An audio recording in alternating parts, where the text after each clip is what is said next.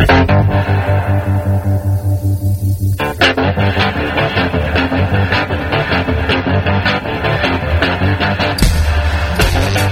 listening to Cannabis Health Radio.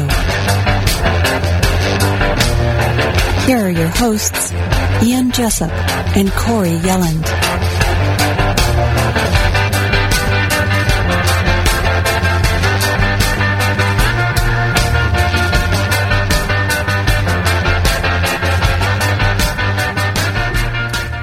Welcome to another episode of Cannabis Health Radio. I'm Ian Jessup. And I'm Corey Yelland. In September of 2011, our guest today was diagnosed with AIDS.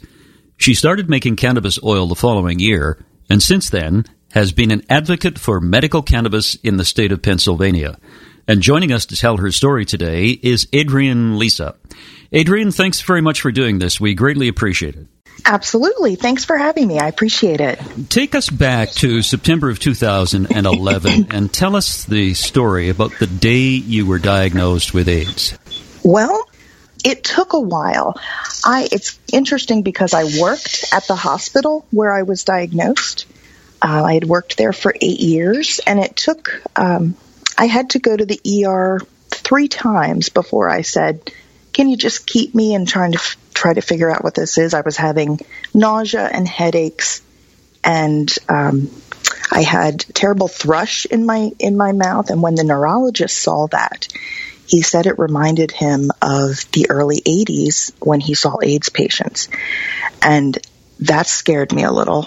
Uh, but it was probably about four or five days later that they finally got um, my HIV test back, and it was positive.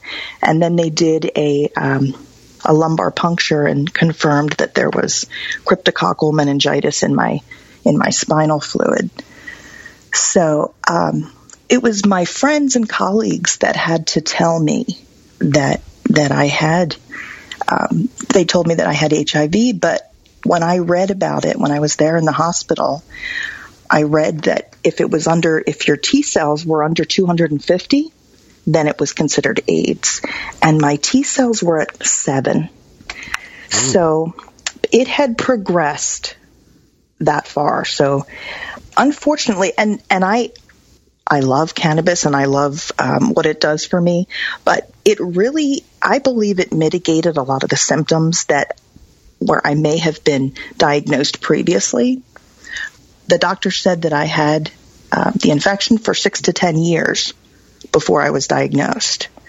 The fact that I was able to go that far um, without being diagnosed is kind of a, a testament to the power of cannabis, and it kept my immune system sort of together until then, until it fell apart. Were you were you just smoking it at that point? Yes, Okay. yeah. Since um, from about the age of 18 till I was diagnosed when I was 34. So that's um, a good 16, 18 years of smoking. You know, what I considered to be recreationally, but it helped me with my depression. And um, I had, I was very often suicidal. And that was the one thing that I kind of had to look forward to and I knew could get me through to the next day. Adrian, what's going through your mind when they tell you that you've got HIV? it was eh, shocking to say the least. Uh, I was never a drug user. I was not. Um, I didn't live a terribly high risk lifestyle, um, but it's really only one time that it takes Yeah. to to contract HIV, and um, apparently I had contracted it. Probably we figured s- shortly after September 11th. And I know that was a dark period in my life. I know it was probably a dark period in a lot of people's lives. Uh, but that's when I contracted it. And um, yeah, it was very shocking. It was, um, and then to find out that I was very, very like critically ill um, due to it. It was, it was shocking, very shocking. And um, some, some of the friends that I told didn't believe me. Um, it was it was rough and it was the people that I worked with who were kind of like my family that were taking care of me and like they would come into my room and I could see they'd been crying and you know you know it's bad when the people that care about you don't want you to see them cry because yeah, that was that was it was very difficult. You must have been really scared. I know I would. I be. was, and I felt very alone. Yeah, and and that has been um, an ongoing problem because of the stigma. Mm. I have really had a hard time finding other people in my situation that I can talk to and, and feel like I'm not alone. I've recently found a an HIV women's group, which is very helpful. Um, but because of the stigma, there aren't very many people that are willing to even speak about it to anybody. Adrienne, did you contract AIDS through sexual activity? Yes, through unprotected sex. Okay. You know, I was thinking this morning when I was looking at at uh, your story, and your T cell count was seven. And a normal reading, I had no idea what a normal reading was, so I looked it up. A normal reading is between 500 and 1500. Correct. I mean, you were really, really, really sick. Yeah, in my records, um, I, I worked at the hospital, so I was used to seeing lab reports and H and P's, and um, but looking through my lab report, it was startling because one of them, the the report for my uh, my lumbar puncture, it said that there was visibly budding yeast in my spinal fluid. So that basically my my brain, the the, the meninges, the um, surrounding your brain, was overrun with yeast. So yeast was taking over my brain pretty much, and that's why I looked like the crypt keeper when I opened my mouth. Oh no! um, it was awful, but um, but yeah, I was. I had no idea I was that sick, and I had lost some weight previous to that. Um, so my colleagues were saying, "Oh, you're wasting away," and little did we know I really was wasting away. So um, What was your appetite like?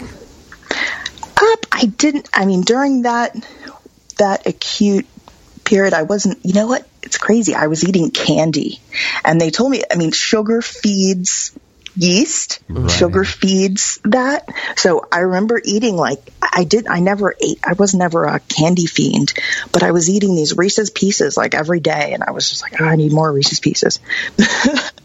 but other than that, um, I think I had kind of a normal diet, but I was always nauseous and had a headache, so I was eating less and losing weight. And Do you think Yeah. this had any negative impact or it affected your depression in any way? absolutely.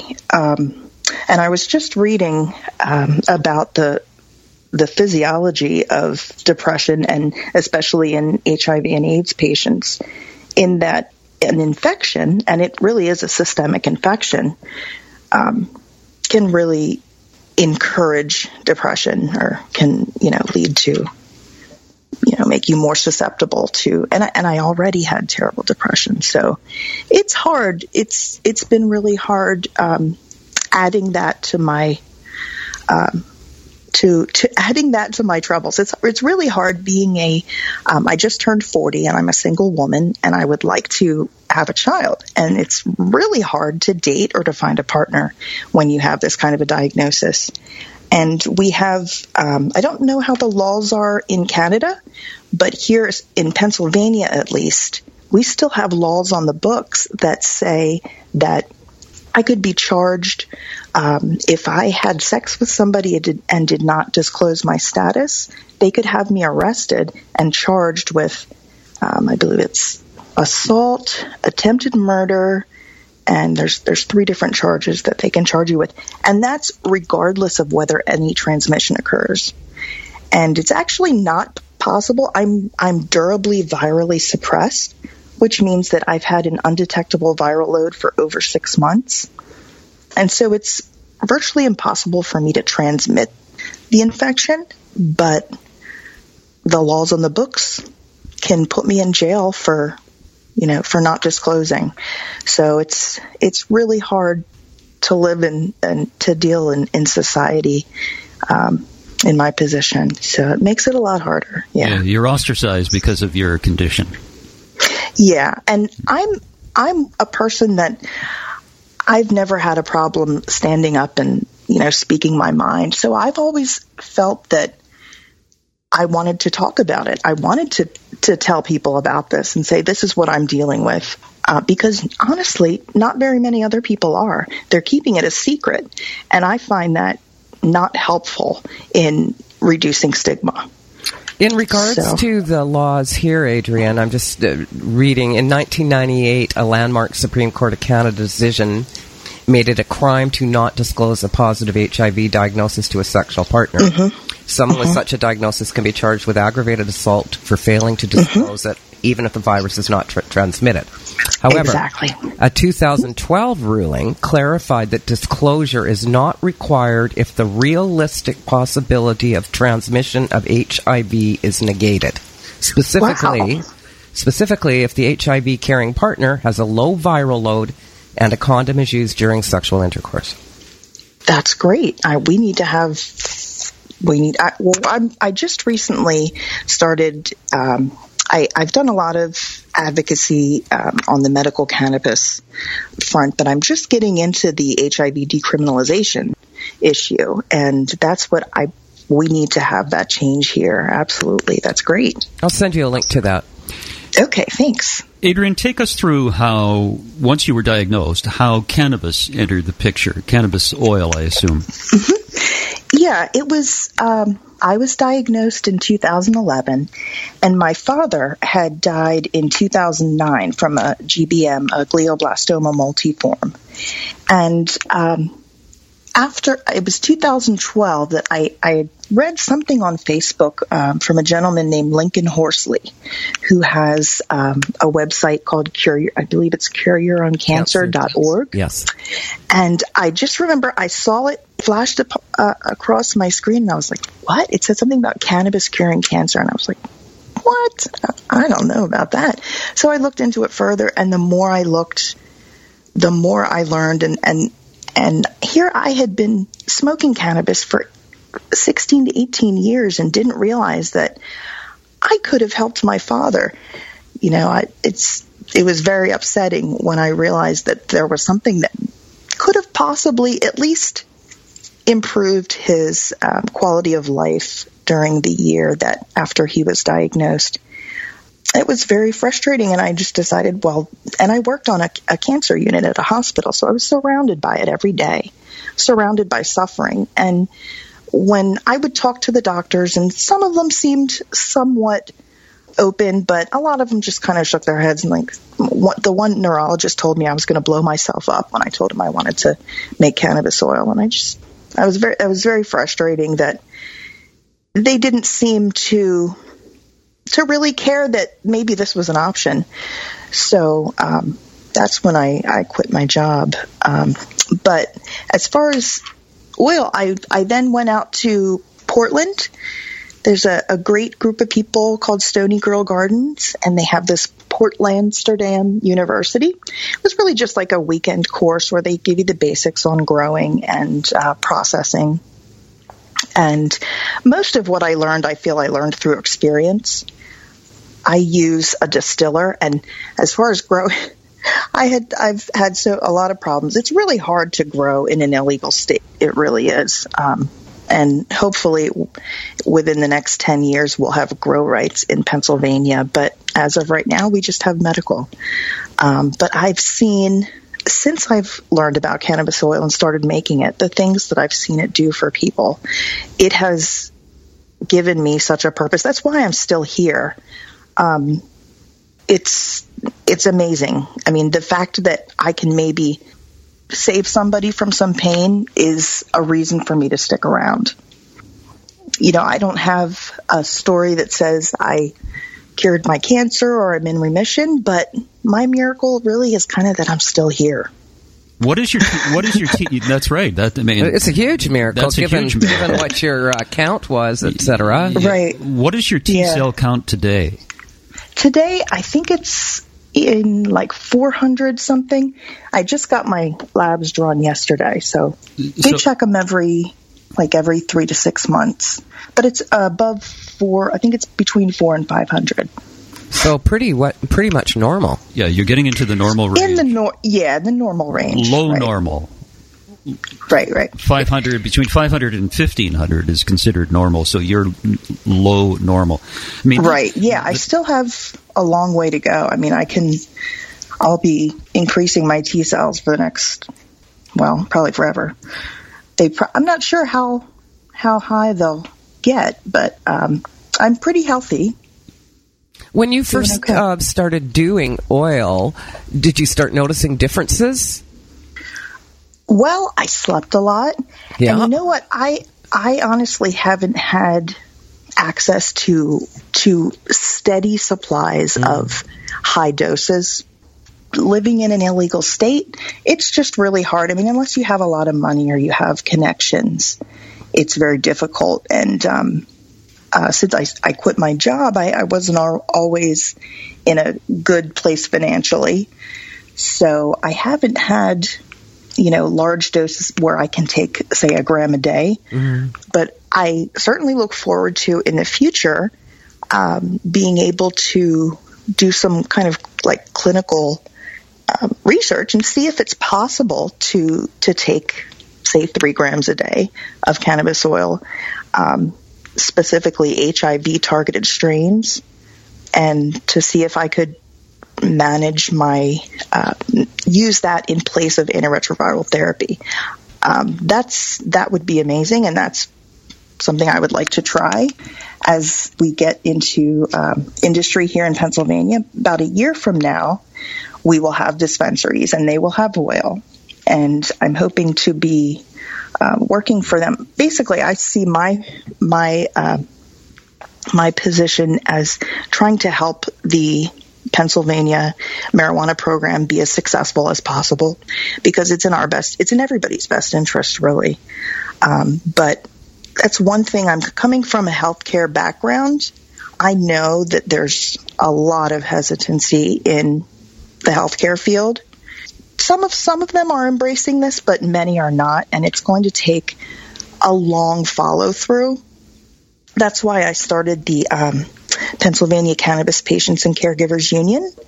I kind of try to have educational events around Pennsylvania, and I get the um, my friend who works for the Department of Health. Um, she does like a little slideshow, trying to educate those who are curious about the potential benefits, and I want to get as many PA patients in our program as possible. Adrian, do you take any other medications besides cannabis? Yes, yeah, I do take um, antiretroviral therapy. I take three three pills per day, and one of them's kind of like a horse pill. It's huge. So, um, and I take also antidepressants. I'm also on Effexor, and um, I've I've tried to do I've I've tried to do to survive on just pharmaceuticals and I've tried to survive on just cannabis and I can do neither. I need both. That's what I have found. I need both. And you know, a lot of a lot of other people do too. Um, I would love to be able to just use cannabis, and I hope that someday in the future that will be possible. But as of right now, I have to. I I I once I tried to not take my antiretrovirals, and my viral load shot up and my T cells went down. So that didn't work out. It would be inter- so, it'll be interesting to see. Hopefully, there comes a day where you'll be able to uh, take as much cannabis as you wish to take, and it'll be interesting to see mm-hmm. if it's um, if you can look after both your depression and your uh, HIV with just oil. Right. I believe it's possible. Yeah but we shall see in the future. Yeah. I know Dr. Malamud has a friend who cleared yes. himself. Yes. Cleared himself That's of who, AIDS. Cleared himself of, which of, is, of AIDS through the use of cannabis. Yes. Oh, wow. Yes, he has. Yeah, I, I would love to talk to that person. He sounds like he has an amazing story as well. And I'm I'm certainly open to to that in the future. I would love to be able to just use cannabis oil. Now, how how is the thrush doing? Oh, that's gone. That was that was gone pretty instantly. They have um, forget what they gave me, fluconazole. It's like a antifungal, oh, and I, okay. I actually had to have for the cryptococcal meningitis though. Um, the like yeast in my brain. I had to have six hour IV infusions of this stuff that looked like green Gatorade, and it was called amphotericin B. So I did have, I had probably a good three to four month um, recovery from my acute initial illness and diagnosis. Um, but I'm really very, very lucky that they have amazing pharmaceutical meds now. Um, it's almost, well, I shouldn't say it's better that I didn't get diagnosed for 10 years, but the meds are better now. So when I started, they kind of, I would get headaches and nausea, but the, the meds I'm on now, they're different and I don't have a lot of side effects. That's good. You know what strikes me is is really something truly amazing in your story is how bloody sick you were, and yet you were still working. Yeah, I was right right until I was diagnosed. I mean, and I kept um, I kept going to the ER, and I would go to the work the next day, and um, no, but nobody had any idea I was as sick as I was. You didn't was, either, including you. exactly, and and you know, since then, I worked in um, a suburban Philadelphia hospital, um, kind of a, a well-to-do area. Um, so maybe that's why they didn't do as many AIDS tests. They never tested me any time during that 10 years. Um, but now they do test. Um, I was told they in Chester County now they test everybody that comes into the ER if they're willing. They offer it. Um, of course, probably many people decline, but if I would have had that at any time during those 10 years, I could have been diagnosed and my illness would not have progressed to what it did. But I'm very grateful. I'm very grateful to um, to the medical field and, and the pharmaceutical industry because honestly, I wouldn't be alive without them. And I say the same thing for cannabis. When you tell people that you have AIDS, what sort of mm-hmm. reaction do you get? Um, it's people are usually kind of nervous, and um, they kind of try to they get self conscious, like they don't know how to respond. Um, and some people are just I get all kinds of responses. Um, but when I'm kind of okay with it, that's uh, seems a little bit. It's easier for them to hear when I tell it. You know, as I'm okay with this. This is what I have, and yep, yep. But it is shocking because most people don't know, um, or else people don't talk about it. I think that's the case too. People with it, there's a lot of people out there living with it, with HIV, and they're just not talking about it. And um, so a lot of people don't know very much about it. I mean, and I was very ignorant. It's been a quite a learning curve. I had a lot to learn about it once I was diagnosed, and I still have a lot to learn, honestly. Did you lose any friends over this? Um, not really. No, I wouldn't say so. Uh, most of my friends were kind of like hippie free thinkers, so they were. I don't think I lost any friends. No, luckily, luckily I don't think I dealt with that as much. But um, but as far as finding a partner is very very difficult, and uh, I mean the the suicide rate of people who live with HIV is three times the rate of the general population. So we are a susceptible, you know, a risk a risk population. Um, and I already had the major depressive disorder, so it's it's just extra hard. But you know, if I didn't have this purpose, I really would be lost. And cannabis and helping other people use cannabis and cannabis oil has really that purpose has really helped me. It sounds to me like when you took the cannabis oil, it and and you smoked. There's no question that when you smoked, it helped with your general health. Because I don't think if you had not smoked, I don't think you could have worked with a, a T cell count of only seven. Yeah, I, I absolutely not. No, I was a daily smoker, so I know that that definitely was a factor in me living 10 years with that illness undiagnosed. Yeah definitely. Did when you were diagnosed, did it make your depression worse? yeah, well, when I say was make a different your, kind. Yeah, it's like a different kind of depression. Yeah. I mean, I have that which is my feelings, but then there's also my situation, Mm-hmm. and that's it's a kind of an feel sometimes feels like an unconquerable situation. And whereas I've learned after 25 years of of living with major depressive disorder, I've learned how to deal with that. But now I'm having to learn how to deal with a different kind of depression and it's, you know, situational and it's, it's, it's different. It's, um, it's hard. It seems harder because I can, I've, I've managed, you know, I can, uh, get by. I've found ways of coping with my major depressive disorder, but the situational depression is, yeah, it's extra hard. But, and that's where the purpose comes in. If I didn't have that, I, I wouldn't be here. So I thank God for it. And for people like Corey, you know, if I hadn't, if I hadn't learned about cannabis oil and, um, I don't know where I'd be. I really don't. I'm very thankful to her and to, to the cannabis oil movement. It's that damn Corey Yelland again. Bless her little heart. she is a beautiful person. Thank you. Yeah, it's. Uh, I, I know we talked a bit before we started uh, recording this about depression, and uh, I want to tell the story to listeners about a friend I have who we've mentioned him on the program before. He has glaucoma. He's about ninety nine percent blind.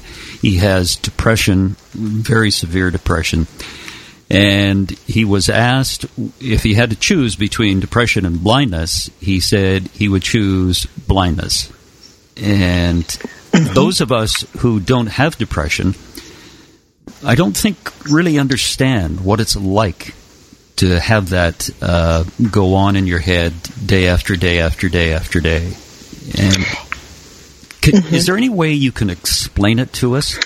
Well, kind of like glasses, like putting on glasses that say, I mean, right now, here anyway, it's a beautiful sunny day. It's kind of like putting on a, glasses that make everything look like like everything's gloomy and everything like end of the world glasses pretty much that's what i call them i tell my friends tell me take off your end of the world glasses but but i agree with your friend i honestly i would i would trade my sight for not having to deal with depression and for if i was just always happy i would I would trade my sight for that. Absolutely. Wow, it's hard for people to fathom that. You know, it. Mm-hmm. It's the same with people who have pain. We can't really, we can't really understand wh- what pain is uh, to that particular individual. Yeah, constant pain. I I feel for those people because I don't know how they function. I in times when I've been extremely sick and and had terrible pain, I I don't know how they do it. Um, so that's they're a group of people that that I've been able to help and and save them some pain with cannabis oil. Adrian, what would you like to do in terms of the future uh, with respect to cannabis? Well, I would like to to prove some things with clinical clinically. I would like to help.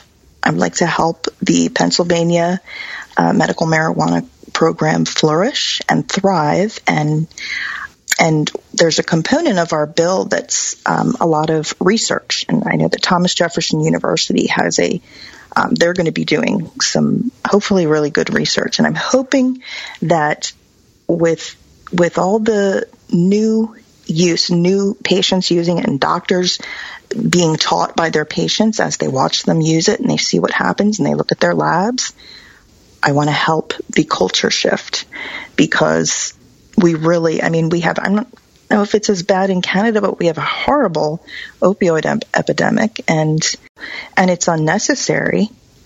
And, um, I believe that cannabis is, is an excellent, um, weapon against the opioid epidemic. So hopefully all the great things that it can do will sort of change mainstream medicine. It, it, they really need to kind of merge mm-hmm. the way I see it.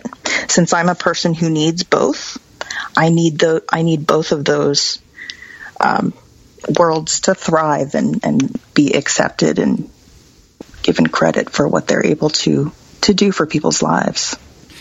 Will there be any point in your life when you can get off your medications and just use cannabis? I hope so. Since we haven't had industry, I haven't had dispensaries that I could go to and buy 20 grams of oil. I will have that. So I hope that that will be an option. And I, like I said before, I would love to be able to, to make a, I've talked to a number of people in, in industry that ha- that are interested in um, developing HIV specific strains, and I would like to work with those people and make bas- basically HIV oil that I could try to take large doses of and check my numbers and see if if I'm able to keep my viral load down. And um, so, yeah, I would. I, I hope to achieve that in the future. Absolutely. Is there anything you'd like to say in conclusion, Adrian? Um, I guess I would like to say thank you to Corey and thank you to um, all the my fellow activists that I've worked with in Pennsylvania. There's a lot of wonderful, wonderful people in Pennsylvania that are um, working to make this happen, and um, I just hope the best for all of us. And thank you for listening to my story and uh, get rid of those end of the world glasses. They're off. They're off. yes. It was uh, great to hear your story. It was a pleasure talking to you. Thank you. Yes, thanks, Ian. Thanks, Corey. It was great to have you on, Adrienne, and we'll have to get together again. It's what's it been? Absolutely. Two years now? Yeah, yeah, yeah. It was 2015. Wow. Time flies. We sure will. Yeah, we'll have to have a nice uh, uh, get together at some Reunion. point. Yes. Good. Thanks, Adrienne. All right. Thanks, guys. Thank you so much. All right. Bye bye. And just to remind listeners, if you'd like to tell your story about the medical use of cannabis and what it's done for you, send us an email at info at cannabishealthradio.com. Thanks for listening, everyone. You've been listening to the Cannabis Health Radio podcast visit our website, cannabishealthradio.com, and follow us on Facebook and Twitter.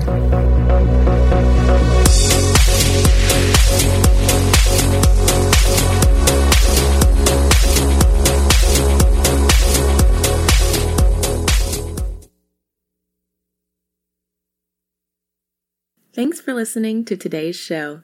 To check out more great cannabis podcasts, go to podconx.com. Here's a preview of one of our other shows. I'm Josh Kincaid, capital markets analyst and host of your cannabis business podcast, The Talking Hedge, and newest member on PodCon X. So come on over and check out The Talking Hedge. We talk about business news, interviews, investments, events, all that stuff. So come nerd out with me over at The Talking Hedge. You can find me at The Talking Hedge podcast.com or on all your favorite podcast platforms. Don't forget to like, share, and subscribe, or don't. And I'm out.